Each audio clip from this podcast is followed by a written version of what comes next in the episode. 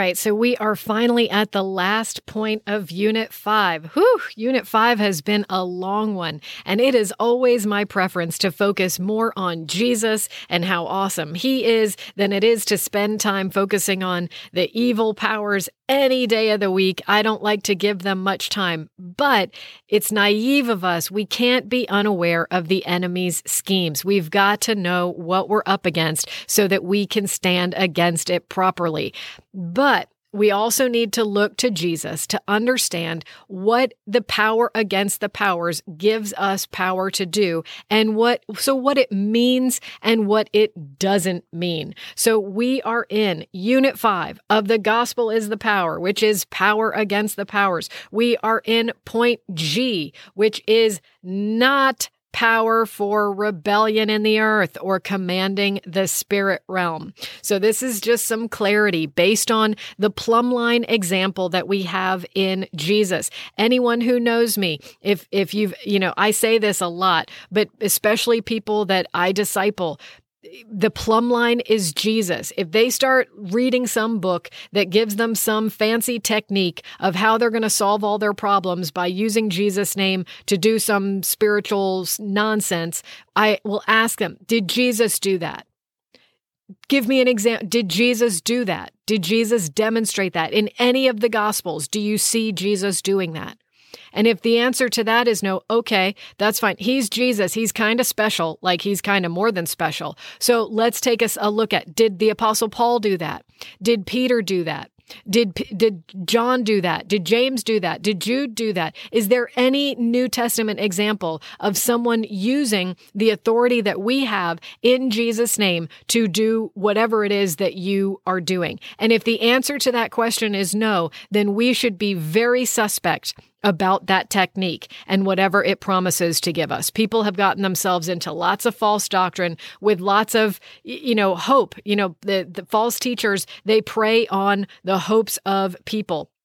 But we've got to keep ourselves with our hope in eternity and our hope exclusively in Jesus. But here's the deal. Even Jesus said, I do only what I see my Father doing. And so I live my life the same way. I do only what I see Jesus doing. If there's a technique, no matter what it promises to do for me in Jesus' name, just because it's in Jesus' name and just because it takes some scriptures and throws them all together, usually in ways that are way out of context, but promises me the world, you know what? What? Jesus died to give me the world as a free gift. If Jesus did only what he saw his father doing, then I'm only going to do what I see my Jesus doing. Okay. That's the way I go about it. If you don't like it, that's okay. But this is the plumb line that we have in scripture. This is how we're supposed to be walking out the Christian life. Jesus, you know, he's the example. He is the one that we're following. He went around saying, Follow me. So let's look at his example of what the power over the powers does,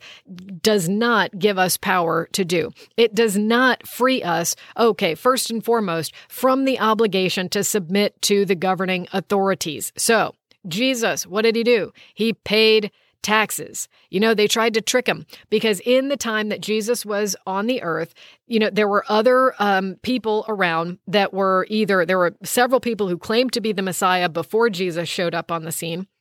And then there were also people, there was a lot of political turmoil, and there were the zealots, and there were other groups that were anti Rome. They didn't want the Roman uh, Empire oppressing them or ruling over them anymore. And so they wanted to refuse to pay taxes. And of course, Rome didn't like that very much, so it caused a problem. Guess what? Jesus didn't cause a problem over that. Okay? He said, render to Caesar the things that are Caesar's and give to God the things that are God's. Whoa. Okay, so this is not, he's not anti Caesar. Okay, his kingdom is about something else altogether, and he's not intimidated by Caesar's authority. So if it's going to cause offense, yeah, let's pay some taxes to Caesar. No problem. Okay. Jesus' kingdom is not about that. So if you're trying to use Jesus' name or making some argument about how there's an antichrist government in your nation or region or whatever, and you're not going to pay taxes to that, then you are not doing what Jesus did. Boom. Okay, I have nothing else to say on that. Jesus paid the temple tax. So he did this because Jesus wasn't trying to cause offense over unnecessary issues. He, he was trying to keep the main thing the main thing. The main thing is Jesus is the Messiah, and he came to offer forgiveness and salvation until he returns to judge the whole world. So, like, get in now and let's not focus on the temple tax and the fact that he's the Son of God. And because he's the Son of God, he doesn't doesn't even have to pay the temple tax because, like, it's his own house. So why do you have to pay tax to go to your own house? It just doesn't even make any sense. But instead of, you know, toying around and be, being argumentative, which Jesus did not demonstrate, believe me, he argued with Pharisees sometimes, but he, he know how to ch- pick his battles, you know? So not, don't give offense, pay your temple tax. Okay, whatever. We don't have the temple tax anymore, but use it. I'm using this as an example of the way that Jesus lived his life. He didn't create issues out of things that were going to distract from the main point. So, and the purpose was to not give offense to people.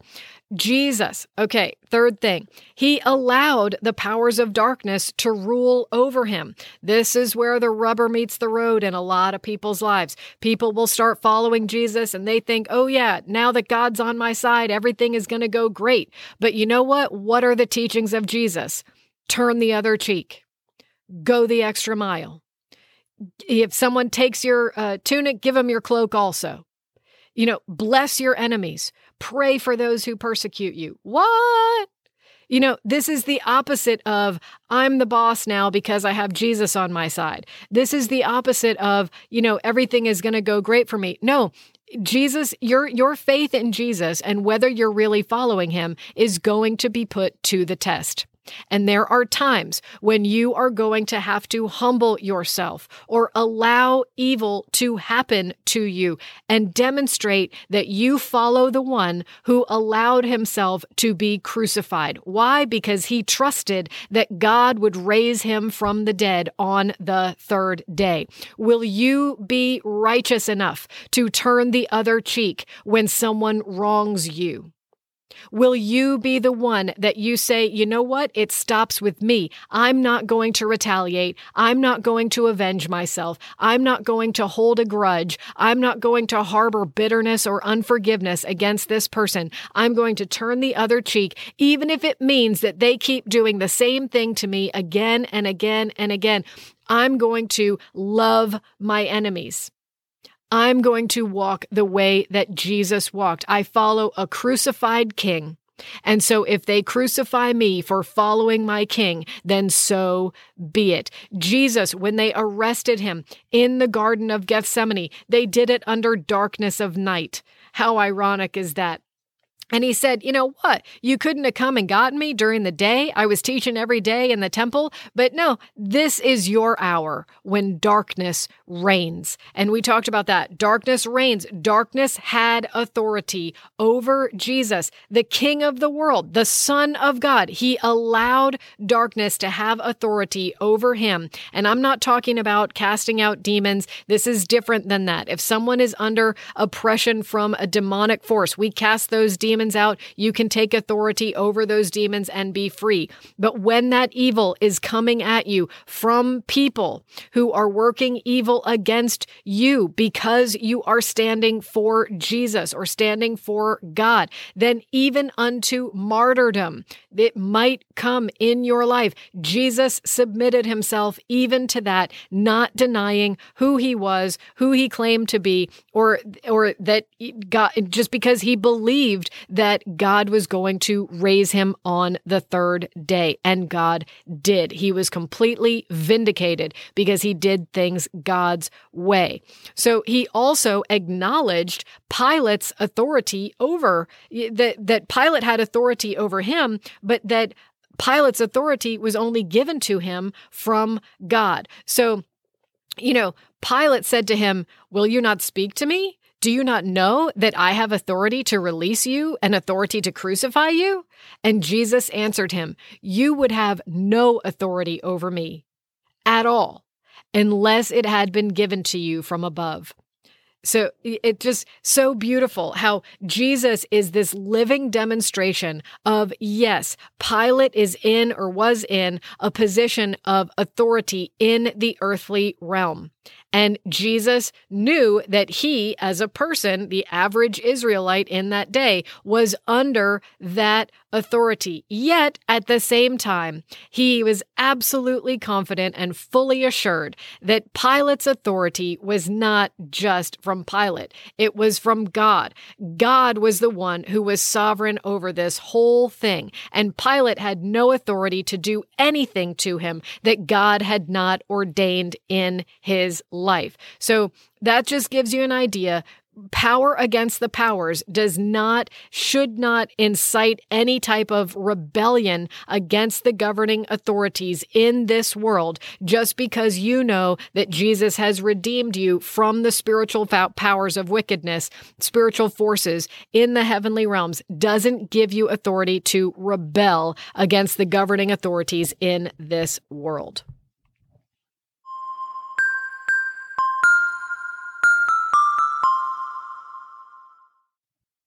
Okay, so another thing that having power over the powers or power against the powers does not do for us is it does not give us the right to command the spirit realm over our lives or the lives of others in ways that Jesus did not demonstrate. So again, we're using Jesus as the plumb line. Jesus demonstrated his power over the power of sin by living a sinless life. Okay. Hello. It's like this power of sin power it, you know picture like a muscle man and the muscle man is sin and the muscle man is trying to get you know the other one to the, its opponent to bow down to it because it's got these big muscles. Well jesus came along and he never caved to the big muscle man called sin. Jesus showed that he was stronger than sin. He overpowered sin through a sinless life. He never sinned. That's how he demonstrated power over the power of sin. Jesus didn't go around commanding sin. I command you sin in the name of Jesus. Oh no, he was Jesus. He didn't do that. You know, as as nice and and authoritative as that might have looked. No, he was just quietly going about living a perfect life, okay? That was his example and that's what he wants us to do as his followers. We are called to be led by the Holy Spirit into righteous living living if you can get to it, hallelujah, sinless living. That's what the Holy Spirit is is designed to do to give us victory over sin, power over sin that we would not sin. Now, listen, friends, I'm not there yet, and I know you're not there yet either. However, it's still what we're called to do day by day by day. We have a standard. The standard is high. His name is Jesus. Every day I fall short of that standard, but just because I fall short of it it doesn't mean that the standard has been lowered. Okay. I wake up every day to new mercies and I set my sights on the standard of Jesus again and again and again. We are called to live a holy and righteous life without sin. And the Holy Spirit gives us strength and power from within to do it that way. We are called also to demonstrate the love of Jesus by laying down our lives for one another so that the whole world can come to know him. You know, this is how Jesus demonstrated love. This is how Jesus demonstrated the perfect life and his power over sin. Sin is selfishness. I want to put like an equal sign between sin, selfishness. Selfishness always leads to sin. Sin is usually 99.9 99% of the time rooted in selfishness. But when we're functioning by the Holy Spirit, we become selfless. We start laying our lives down, whether it's just for God directly or God usually directing us to love someone else, love our brother as ourselves, put someone else ahead of our own needs, humble ourselves, not put ourselves first, put someone else first, always putting God first. You're getting the picture. Okay. So here we're going to go into a couple of other things that I might make some enemies by saying this. I'm okay with that. Jesus, his message, okay? Jesus did not come and repent on other people's behalf. If Jesus had had the power to do that, if that were like a real thing, then Jesus could have just shown up and by age 12, when he could already refute all of the leaders in the temple, he could have just been like, right now, I, I repent on behalf of all mankind. And you know what? If that were really a thing, then the whole world would be saved and we'd be in the world to come already. It's not a thing. I know it's taught out there in the church today. It's not real. If you're doing that, repent. It's not, oh, ha, that's kind of ironic. You know, if you're doing that, stop doing that. Jesus proclaimed repentance, but his message demanded that every individual person repented. And that is proven through so many many Old Testament and prophetic passages about the work of Messiah. Each individual person needs to repent on their own. I cannot repent for you. You cannot repent for me. I cannot repent for a group of people. It, just doesn't work. That if it were that easy, Jesus would have done it that way. Jesus' ministry and message demanded personal repentance in each individual's heart. It also demanded personal faith in each individual's heart. Okay. Our message and way of going about it can't be any different than Jesus. Jesus did it best. If we're modifying from the way Jesus did it, we're the ones who are off base. Okay. So enough about that. Another thing Jesus did not pray against or command principalities. He didn't do it. Uh, you might have been taught to do it. I don't know, some fancy book you read. Maybe you got yourself in a big problem and somebody told you you need to start commanding principalities. Whatever. Jesus didn't do it. Jesus didn't command angels. Jesus didn't command strongholds. Jesus didn't command spiritual powers. He did not demonstrate doing things that way. What he demonstrated was that those powers had no power over him. He continued living for God regardless of whatever the principalities were trying to influence him to do. The angels, they attended to Jesus. Angels even attended to the humility of our King, that he allowed angels to attend to him. And just biblically, and we're not going to go into a whole study of angels, but if you look up all of the encounters that people in the Bible have with angels, the people are not telling the angels what to do even if they are the representative of God in their day. The angels are telling the people, or the angels are serving the people. The angels are telling the people what's going to happen. They are messengers from God, but it is not the people. And even Jesus demonstrated this. Jesus did not command angels. And what again is so beautiful, he paid the temple tax even though he didn't have to. He eh, the, similarly, he could have commanded angels. And when he was headed to the cross, he was like, "Don't you know that I could have I could command 10,000 angels right now? I could command so many angels on my behalf right now, but I'm not going to do that because the will of God has to be done." So Jesus didn't take even though he had that authority. And yes, if we're seated in the third heaven in Christ. Yes, we have that authority, but with the life that Jesus demonstrated, he did not use his authority in that manner. Okay. So, Back to the principalities. If it were as simple, this is kind of like the repentance thing. If it were as easy as just walking around and commanding principalities, then Jesus would have done it that way. He would have come, you know, maybe he'd have waited to grow up a while, you know, be a man, start his ministry, whatever, and then just go to Jerusalem and be like, Boom! I command the principalities over Jerusalem, and oh, yeah, the whole world. Since I'm the Son of God, I have authority and power to do that. So I just command all you principalities, I bind you in my own name because I'm Jesus, and you be gone and done. Okay? It sounds kind of silly when I put it that way, but that's what some of you are doing. You know, I attend prayer meetings and I listen to what's said. The people all over the world have been taught that this is a thing. It's not a thing. Jesus didn't do it this way. We need to not do it that way either either, okay? If it were as simple as commanding principalities, Jesus would have demonstrated it that way. However, it's not. The message is repent, the kingdom of heaven is at hand. All the principalities have no power over anyone who has repented and given their life to Jesus and is following the Holy Spirit. That's what he wants us doing, and that's the message he wants us proclaiming. Jesus also did not command strongholds. We're going to talk about strongholds in Unit 7. But he, again, through his perfect life, he proved that all strongholds, which are earthly or worldly dependencies, were false and had no, no benefit for him. He did not turn to any other solution other than what does the scripture say? The name of the Lord is a strong tower, is a stronghold. The righteous run to it and are safe. So Jesus Jesus wasn't running to any other stronghold, any other protection. Jesus ran only to the Father, only to the name of the Lord, so that he could receive and have everything that he needed. That's the way that he wants us living our lives. And lastly, Jesus did not pronounce blessings upon cities or upon the world. I hear a lot of this going on in prayer meetings, you know, blessing the city, blessing the state, blessing the nation blessing these people here and people there.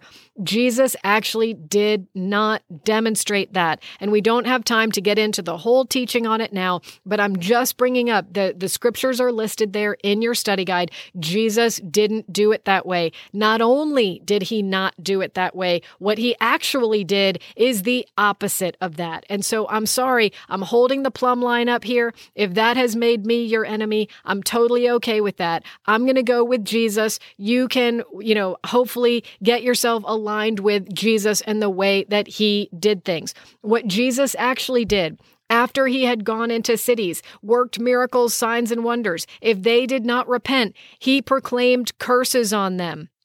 When Jesus in Luke 10 says, Woe to you, Woe to you, woe to you, Chorazin, you know, Bethsaida, Capernaum. He says, Woe to you. He is proclaiming a curse upon them. He is proclaiming their destruction because he says, Hey, look, if I'd been in this city or that city, they would have repented. The people of Nineveh are going to testify against you because they repented and you haven't. The miracles and wonders that you have seen and you still haven't repented. So woe to you. And those cities, by the way, this is like Jesus really is God. If you go to those cities or if you try to find them, the ones that Jesus pronounced curses on, they don't exist anymore. There is nothing but ruins there. When the Son of God pronounces a curse on it, the place is going down. Okay. So, but again, it's the example. It's the opposite of he didn't go to a city do miracles, signs, and wonders, proclaim the gospel. And, you know, after he's proclaimed the gospel, they don't believe, they don't repent. And then he goes back to his prayer closet. He didn't say, goes back to his prayer closet and say, Oh, bless them. We just need to pray some more. We just need to intercede some more. Put pour blessings on them, blessings on them, blessings on them. That's not what Jesus demonstrated. I'm sorry. Now, what that does as the body of believers, that means that we've got to go into places. First of all, you got to go. Okay, that's a good start. Secondly, when you go, you've got to have the right message. You've got to tell people the pure gospel. Okay, that's another thing. Second, thirdly, we also should be going like Jesus went with signs and wonders. We got to give people something that they will give account for, a message and a power of God that they cannot refute. That if they don't repent when they have had, first of all, a messenger from God come to them, second of all, a pure gospel proclaimed, and third of all, a gospel confirmed by supernatural signs and wonders, and they don't repent for that, then whatever is coming to them, they've got it coming to them. They are without excuse because God has demonstrated his mercy, his grace, his love, and his power to them. Okay, do you start to see how this is so different from some of the things that have been taught in the body of Christ today? Okay, so Jesus also pronounced a curse or woe. He said, Woe to the world for causes of sin. Again, depending depending on your translation, for causes of sin. So the whole world, guess what? We've talked about this. This isn't a shock. The whole world is going to be destroyed. Duh. So for Jesus to command a curse on the whole world, guess what's going to happen to the whole world? It's going to be destroyed. And so, but what is coming? Jesus is coming. And when Jesus comes, the whole world will be destroyed, but he will bring a new heaven and a new earth, and there will be a new people, a new world. That will dwell with God and God will dwell with us. But this world, for all its causes of sin and evil and wickedness, has a curse pronounced on it by the Son of God. So he wasn't there praying for blessing for the whole world. No, he laid down his life so that the whole world could be saved. And we need to live our lives in the same way. Jesus, even just to show his heart, he wept over Jerusalem.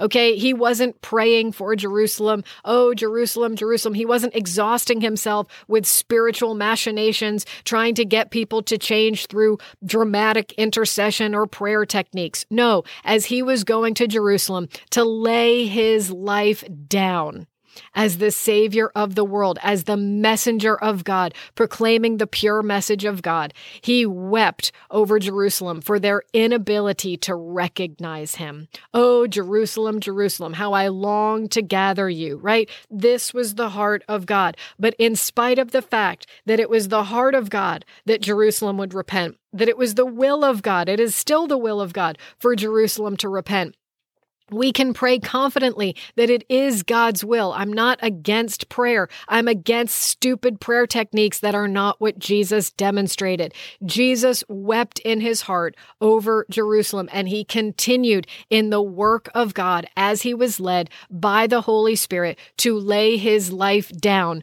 to help God be known to the people.